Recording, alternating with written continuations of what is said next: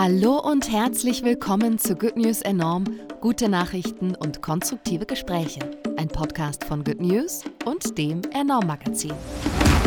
Heute geht es um New Work, also neue Arbeit. Aber eigentlich geht es vor allem um Ansgar Oberholz. Dazu gleich mehr. Apropos Arbeit, wir gehören zu Good Family und zu Good Family gehört auch Good Jobs, die Plattform für Jobs mit Sinn. Wenn ihr also auf der Suche nach einem Job seid, geht auf goodjobs.eu oder wenn ihr sogar Lust habt, nachhaltige Organisationen für Good Jobs zu begeistern und das Good Jobs Netzwerk zu erweitern, bewerbt euch. Good Jobs freut sich auf eine neue Sales Managerin oder einen neuen Sales Manager. Den Link packen wir euch in die Show Notes. Aber erst einmal der gute Nachrichtenüberblick. Noch werden in Deutschland etwa 450 Bahnlinien mit Dieselzügen befahren. Für einen emissionsfreieren Bahnverkehr schickt die Deutsche Bahn nun erstmals Batteriezüge für den Regionalverkehr auf die Gleise. Die von Alstom entwickelten Züge sind bis Mai 2022 in Baden-Württemberg und Bayern unterwegs. Als erste Kommune in Deutschland will die Stadt Rothgau ein Gesetz beschließen, das es untersagt, Tiere im Zirkus, auf Jahrmärkten oder Rummelplätzen auszustellen. Das Verbot soll für kommunale Grundstücke gelten und zum Schutz der Tiere dienen. 125 queere Mitarbeiterinnen der katholischen Kirche haben ihr Coming Out verkündet. Priesterinnen, Gemeinde- und Pastoralreferentinnen sowie Religionslehrerinnen fordern eine Änderung des kirchlichen Arbeitsrechts. Die sexuelle Orientierung oder geschlechtliche Identität soll künftig kein Kündigungsgrund mehr sein. Haie tragen einen wichtigen Teil zur Erhaltung der Meere bei. Zum Schutz der Tiere will eine Bürgerinneninitiative den Handel mit Haiflossen in der EU nun stoppen. Für das Vorhaben kamen bereits über eine Million Unterschriften zusammen. Die EU-Kommission muss sich folglich mit der Initiative und einem möglichen Verbot auseinandersetzen. Bis zum 31. Januar 2022 können Bürgerinnen der EU die Initiative noch unterschreiben. Einem internationalen Forschungsteam ist mit dem Einsatz von Optogenetik, ein Mix aus optischen Technologien und Genetik, ein medizinischer Durchbruch gelungen. Die Wissenschaftlerinnen haben das Protein Rhodopsin in der Netzhaut eines blinden Probanden aktiviert. Der 58-Jährige kann nun unter Zuhilfenahme einer Spezialbrille teilweise wieder sehen.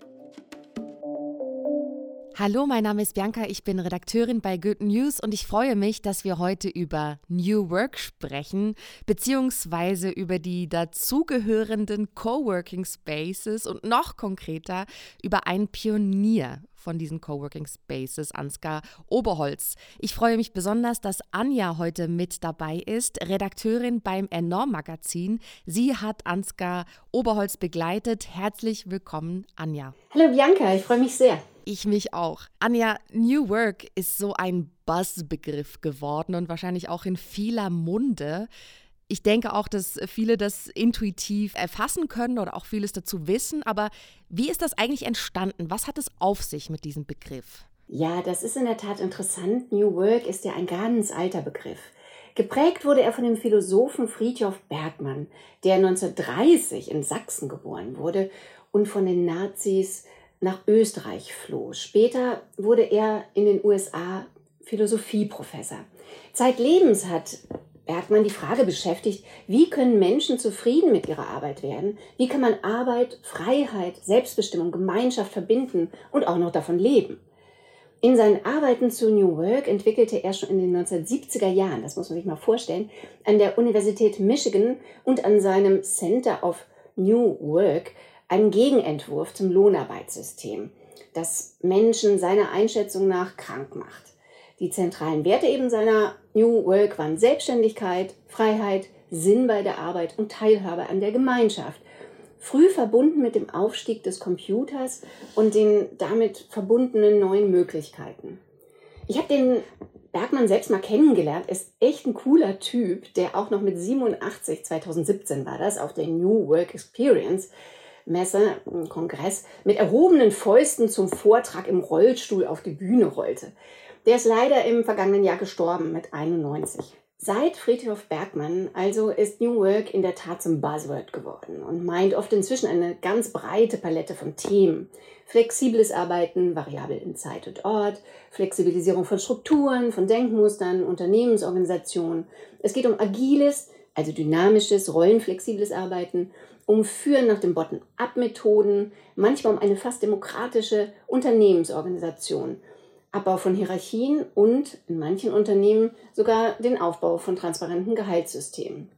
Kein Wunder, dass da die Literatur zum Thema längst ganze Regalwälder füllt. Und seit den 2010ern, würde ich sagen, so haben sich die Kongresse über New Work wirklich vervielfacht. Auch bekannte Ex-Manager von Konzernen wie der ehemalige Personalchef der Telekom, Thomas Sattelberger, sind schon vor Jahren irgendwann aufgesprungen und haben sich dafür stark gemacht, so geht es nicht weiter mit unserem Human Resources Management. Wir müssen es anders machen in unserer Wirtschaft. Großen Schub bekam die New Economy natürlich schon vorher, nämlich Anfang der Nullerjahre durch die Digitalisierung und den Aufstieg der Dotcom-Companies, der New Economy also und ihrer Kicker, flache Hierarchien, jeder ist Unternehmerkultur. Heute ist New Work ja fast schon Asbach. Jeder will da irgendwie mitmachen, Unternehmen genauso wie Selbstständige. Und diese Lust auf flexibles, selbstorganisiertes Arbeiten spiegelt sich im Boom der Coworking Spaces überall in Deutschland und anderswo auf der Welt halt wieder. Dieses Netz von Coworking Spaces überziehen ja den urbanen Raum in krassem Ausmaß einer der Pioniere dieser Coworking Spaces, ein Vorreiter ist Ansgar Oberholz. Du warst ja mit ihm unterwegs. Erzähl mal. Ja, tatsächlich. Ansgar Oberholz war schon in der Dotcom-Zeit mittendrin in der Arbeitskultur der Zukunft. Er hat selbst digital gearbeitet, weil er ein kleines Kind hatte, damals mit 23, und hat ein paar Jahre nach dem Platzen der Blase mit seiner alten Freundin und heutigen Frau, Kula Luca, das St. Oberholz in Berlin aufgemacht. Das Café ist heute echt eine Institution in Berlin am Rosenthaler Platz, der Ort für mobile ArbeiterInnen aus aller Welt schlechthin. Mit Latte und Lemoncake sitzen da die Leute manchmal stundenlang hinter ihren Laptops oder in den Meeting-Ecken und arbeiten. Im ersten Stock gibt es eine ganze Etage. Nur mit Arbeitsplätzen, aber es gehört auch zum Café noch. Cool ist vor allem die Geschichte des Cafés. Die kennt nämlich kaum einer. Ähm, ursprünglich gehörte der Laden den Brüder Brüdern Aschinger aus Süddeutschland. In Berlin der 1920er Jahre, den goldenen Twenties also, war es Zuflucht für Kriegsheimkehrer, verarmte Künstler und die Bohème der Zeit.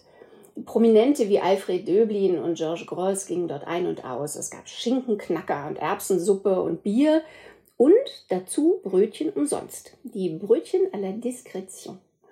So viel man wollte. Ansgar Oberholz hat daher 2005 gesagt, oh, wir greifen diese Tradition einfach auf und machen das ähnlich. Wir reichen statt gratis Brötchen gratis WLAN und gratis Strom für die Laptops.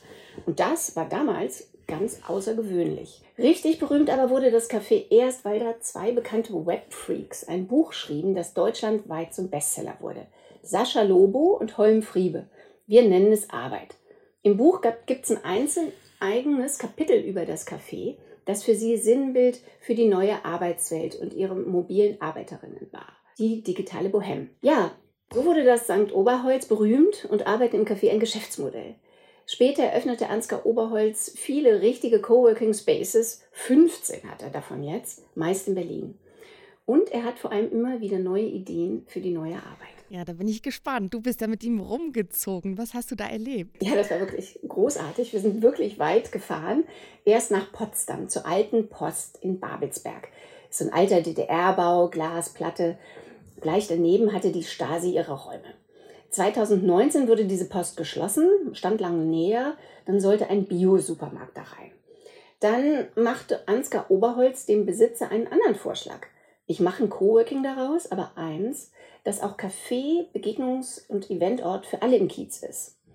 Und das ist schon echt ein cooler Mix dort aus alt und neu. Man sieht noch so die alten Metallfliesen, äh, über die die Paketwagen bollerten oder die Säulen aus Holz, Betonmix der DDR, die Reste der alten Briefsortieranlagen, die metallenen Querstangen, an denen früher die Windfänge, also diese Vorhänge ähm, hingen vor den äh, Ausgangstoren der Post.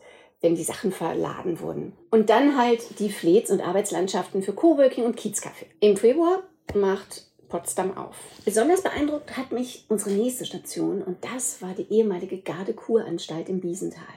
Das ist eine Art Schloss, in dem sich im 19. Jahrhundert die Offiziere des Kaisers regenerierten. Unter den Nazis wurde eine Polizeischule daraus. Ist wirklich ein creepy Space, super gruselig am See, umgeben von einer Graffiti besprühten Mauer mit so Friedhofskerzen drauf. Da steigen wohl nachts immer mal wieder Leute ein. Da gibt es auch ganze Videos, witzige Clips auf YouTube. Das ganze Gelände wurde im Krieg untertunnelt. Da kann man heute noch runtersteigen. In der Offizierskantine steht noch die Rückwand der Schnapsbar. Das ist total witzig, so mit Spiegeln. Man sieht also richtig, wie da die Offiziere sich noch eingekippt haben ähm, am Ende des Tages, äh, an dem sie gechillt haben, um sich von ihrem schweren Job zu erholen. Und auf dem Fischgrätparkett in der Sporthalle sind immer noch die Markierungen für Spiele aufgemalt. Das sind 10.000 Quadratmeter und da soll ein riesiges Work- und Live-Areal entstehen. Denn, denn dieser Trend ist, glaubt Ansgar Oberholz, absehbar. Viele mobile ArbeiterInnen wollen raus aus der Stadt. Zumindest für Projekte oder Phasen. Das zeigt sich auch bei Airbnb. Da werden die Buchungen immer länger weil die Leute vermutlich nicht nur Urlaub machen an den Orten, die sie buchen, sondern dort auch arbeiten wollen. Aber wie kann man arbeiten in einem normalen Appartement? Das ist halt nicht so toll, weil meist äh, kann man da nur am Küchentisch sitzen. Es ist ja nicht darauf eingerichtet, dass man mehr dort tut, als zu kochen, zu schlafen, vielleicht ein bisschen zusammenzusitzen. Aber arbeiten, nein. Also hat er sich überlegt, Räume, die geeignet sind fürs Chillen und Arbeiten. Am besten mit Café und Restaurant, also Versorgung um die Ecke und daher auch noch attraktiv für die Bewohner der Orte in der Nähe, in dem Fall in Biesenthal, gibt es halt wenig. Und deshalb startet er das jetzt, ist aber noch ganz am Anfang. Nur hat der Stadtrat in Biesenthal bereits zugestimmt. Ja, das klingt gut, ne? Weil meistens, oder zumindest in meinem Kopf, äh, verbinde ich so Coworking Space mit urbanen Orten. Aber Biesenthal gehört ja da jetzt nicht unbedingt dazu. Und ihr wart ja auch noch in Frankfurt an der Oder. Ja, genau. Wiesenthal hat so etwa 5000 Einwohner. Frankfurt-Oder ist da schon deutlich größer, aber natürlich nicht gerade ähm, eine Metropole, wo viele solcher Spaces sind. Und wir waren dort im Block O. Das gibt es seit 2018 auch eben eröffnet von Ansgar Oberholz und ist wirklich sehr, sehr ungewöhnlich. Hier sitzen nämlich Coworking Hipster und Sparda Bank Angestellte in einem ehemaligen Kinderkaufhaus zusammen. Kann das funktionieren? Klar, hat sich auch Ansgar Oberholz gefragt, als damals tatsächlich ein Sparda Manager auf ihn zukam mit dem Vorschlag. Denn Bankfilialen äh, sind ja nicht gerade sexy, die locken die Leute längst nicht mehr. Dieser Manager hoffte, sie so attraktiver machen zu können, gerade für jüngere Kundinnen. Anfangs gab es dann wohl schon Berührungsängste. Die Sparda-MitarbeiterInnen haben sich wohl gefragt, ja, was ist mit der Banksicherheit? Wieso habe ich jetzt keinen festen Schreibtisch mehr? Wie mache ich das überhaupt mit den KundInnen? Und die CoworkerInnen andererseits mussten sich daran gewöhnen, dass die Sparda-Leute Priorität in den Konfiräumen haben. So war das, damit die Bankgeschäfte laufen können, verabredet. Aber inzwischen scheint es gut zu laufen. Die haben sich ganz gut zusammengerauft. Gab es auch einige Workshops, wo man sich gemeinsam weitergebildet hat und überlegt, wie kann hier New Work funktionieren.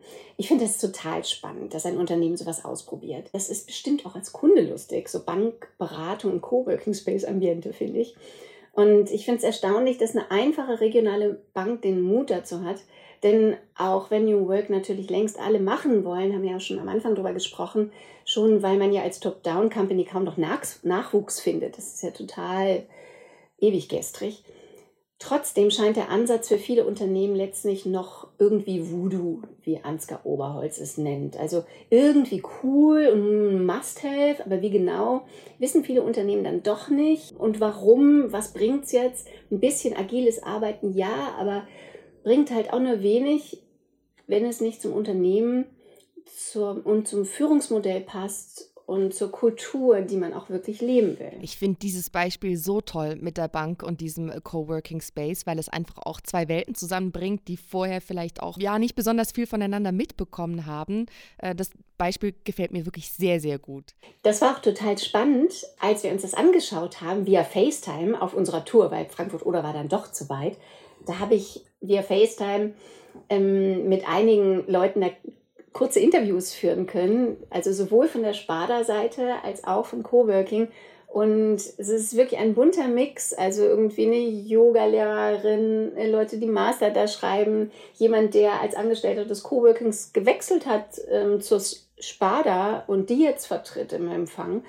Und dann eine Auszubildende, die erzählt, dass sie eigentlich nur deshalb dahin gegangen ist, weil sie das so cool findet. Und man merkt richtig, wie das so ein bisschen äh, eingefahrene Strukturen aufknackt. Fand ich total spannend. Was denkst du denn, wie, wie wird sich das, das Ganze noch entwickeln? Wie könnte denn die Zukunft von dieser New Work und dem Zusammenarbeiten, wie könnte das aussehen? Naja, wir haben ja alle gemerkt, durch Corona hat sich schon einiges geändert in vielen Unternehmen. Es geht halt auch anders, flexibler in jedem Fall. Und das ändert oft auch die Kultur und das Selbstverständnis. Es gibt eine Studie, die zeigt, dass 75 Prozent der Beschäftigten in Deutschland wollen gar nicht mehr jeden Tag ins Büro, weil sie das einfach gelernt haben zu schätzen, mm, wenn man auch im Homeoffice arbeitet, einen Teil der Woche und diesen Wechsel hat. Ähm, ob deshalb äh, Arbeiten mit Sinn für viele Leute, also eine Arbeit, die befriedigt, mit der man was bewirken kann, ob das wirklich für viele Leute ähm, damit verbunden auch besser möglich ist, das ähm, ist natürlich nicht ein leichter Schritt, aber es sind alles kleine ähm, Schritte in diese Richtung. Ähm, interessant fand ich die Prognose von Ansgar Oberholz, der längst auch Unternehmen zu New Work berät. Er geht davon aus, dass 90 Prozent der Companies ihre Büros in den nächsten zwei bis drei Jahren schon verkleinern werden, also deutlich verkleinern werden und viel digitaler und flexibler arbeiten. Natürlich ist das total getriggert von Corona und natürlich liegt es auch daran, weil Unternehmen damit Geld sparen. Trotzdem ändert das die Kultur. Und auch interessant, ähm, er schätzt, dass Unternehmen dafür auch eigene Hubs einrichten, also so kleine zentrale Knotenpunkte ähm, an zentralen Orten die MitarbeiterInnen gut erreichen können. Zum Beispiel so neben einem Park and Ride oder am Rande einer großen Wohnanlage oder einer Familienhaussiedlung, wo einige Mitarbeiter arbeiten oder an äh, einem wichtigen Autobahnkreuz. Oder dass sie eben Plätze in Coworking Spaces anmieten werden und Kooperationen wie die Sparda vielleicht eingehen. Vielleicht sehen wir uns ja mal wieder in unserem gemeinsamen Büro. das wäre schön. Da ist es nämlich auch super und ich finde, wir sitzen ja mit vielen kleinen ähm, Unterorganisationen unseres Gesamtunternehmens zusammen. Und das ist auch schon so ein bisschen Coworking, oder? Total, weil das ja einzelne Unternehmen sind, die zusammengehören. Und da gibt es ja auch viel Synergiepotenzial und Austausch. Du hast total recht, es ist auch ein bisschen wie ein Coworking Space. Genau. Vielen Dank, Anja. Sehr gerne, Bianca. Good News enorm. Die besten guten Nachrichten der Woche. Wurde euch präsentiert von der Good Family. Noch mehr gute Nachrichten und konstruktive Hintergrundberichte findet ihr auf goodnews.eu, in der Good News App und auf enorm-magazin.de.